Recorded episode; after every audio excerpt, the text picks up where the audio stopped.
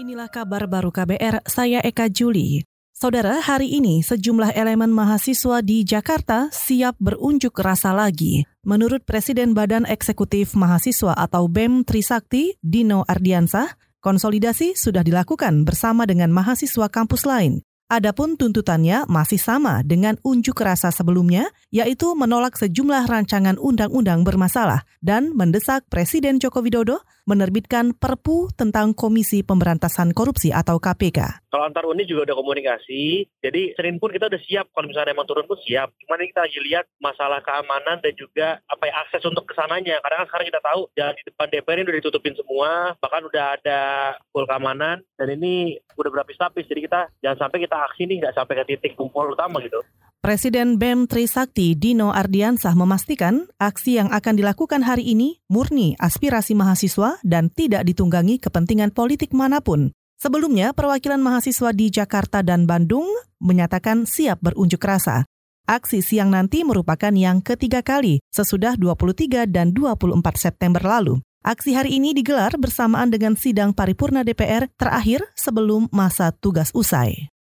Saudara, kalangan anggota DPR tidak setuju Presiden Joko Widodo menerbitkan peraturan pemerintah pengganti undang-undang atau Perpu Komisi Pemberantasan Korupsi KPK. Menurut anggota Komisi Bidang Hukum DPR, Taufikul Hadi, situasi saat ini belum benar-benar tepat untuk menerbitkan Perpu KPK. Pemerintah atau dalam hal ini adalah Presiden harus hati-hati dan mempertimbangkan secara matang-matang untuk mengeluarkan Perpu. Karena Perpu itu adalah sesuatu yang kalau dikeluarkan Perpu berarti situasi sangat mendesak. Sekarang tidak ada yang mendesak. Anggota Komisi Bidang Hukum DPR Taufikul Hadi menambahkan, inisiasi Presiden Jokowi untuk menerbitkan Perpu KPK seharusnya dibarengi komunikasi politik yang baik dengan DPR.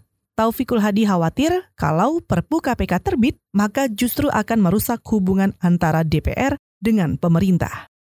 Para warga Papua dari Wamena, Jayawijaya diimbau untuk tidak mengungsi. Ketua DPR Papua, Yunus Wonda, berharap warga tidak perlu balik ke kampung asal dan tetap menunggu situasi membaik kembali. Kalaupun ingin mengungsi sementara dari Wamena, maka bisa ke wilayah terdekat seperti Jayapura dan kabupaten lainnya. Kita semua adalah keluarga, tidak harus pulang. Ya, kita sama-sama sebagai anak bangsa, sebagai warga negara yang punya hak yang sama di atas tanah ini. Jadi kecuali mungkin mereka sangat trauma di depan mata mereka peristiwa, ya itu mungkin pasti mereka butuh waktu.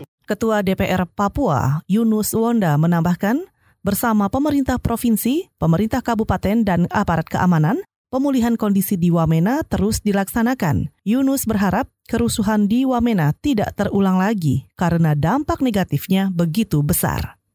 Seorang wartawan Indonesia tertembak peluru karet di Hong Kong. Feby Mega tertembak di bagian dekat matanya ketika meliput kegiatan aksi unjuk rasa masyarakat di kawasan Wan Chai kemarin. Konsulat Jenderal RI sudah menjenguk dan melakukan pendampingan terhadap Feby yang kini masih dalam perawatan di sebuah rumah sakit. Selain itu, Konsulat Jenderal RI di Hong Kong juga sudah mendesak aparat berwajib setempat untuk melakukan penyelidikan atas tertembaknya Feby. Menurut Konjen RI di Hong Kong, Ricky Suhendar, peristiwa Feby Mega yang tertembak peluru karet sudah dilaporkan ke Menteri Luar Negeri Retno Marsudi di Jakarta.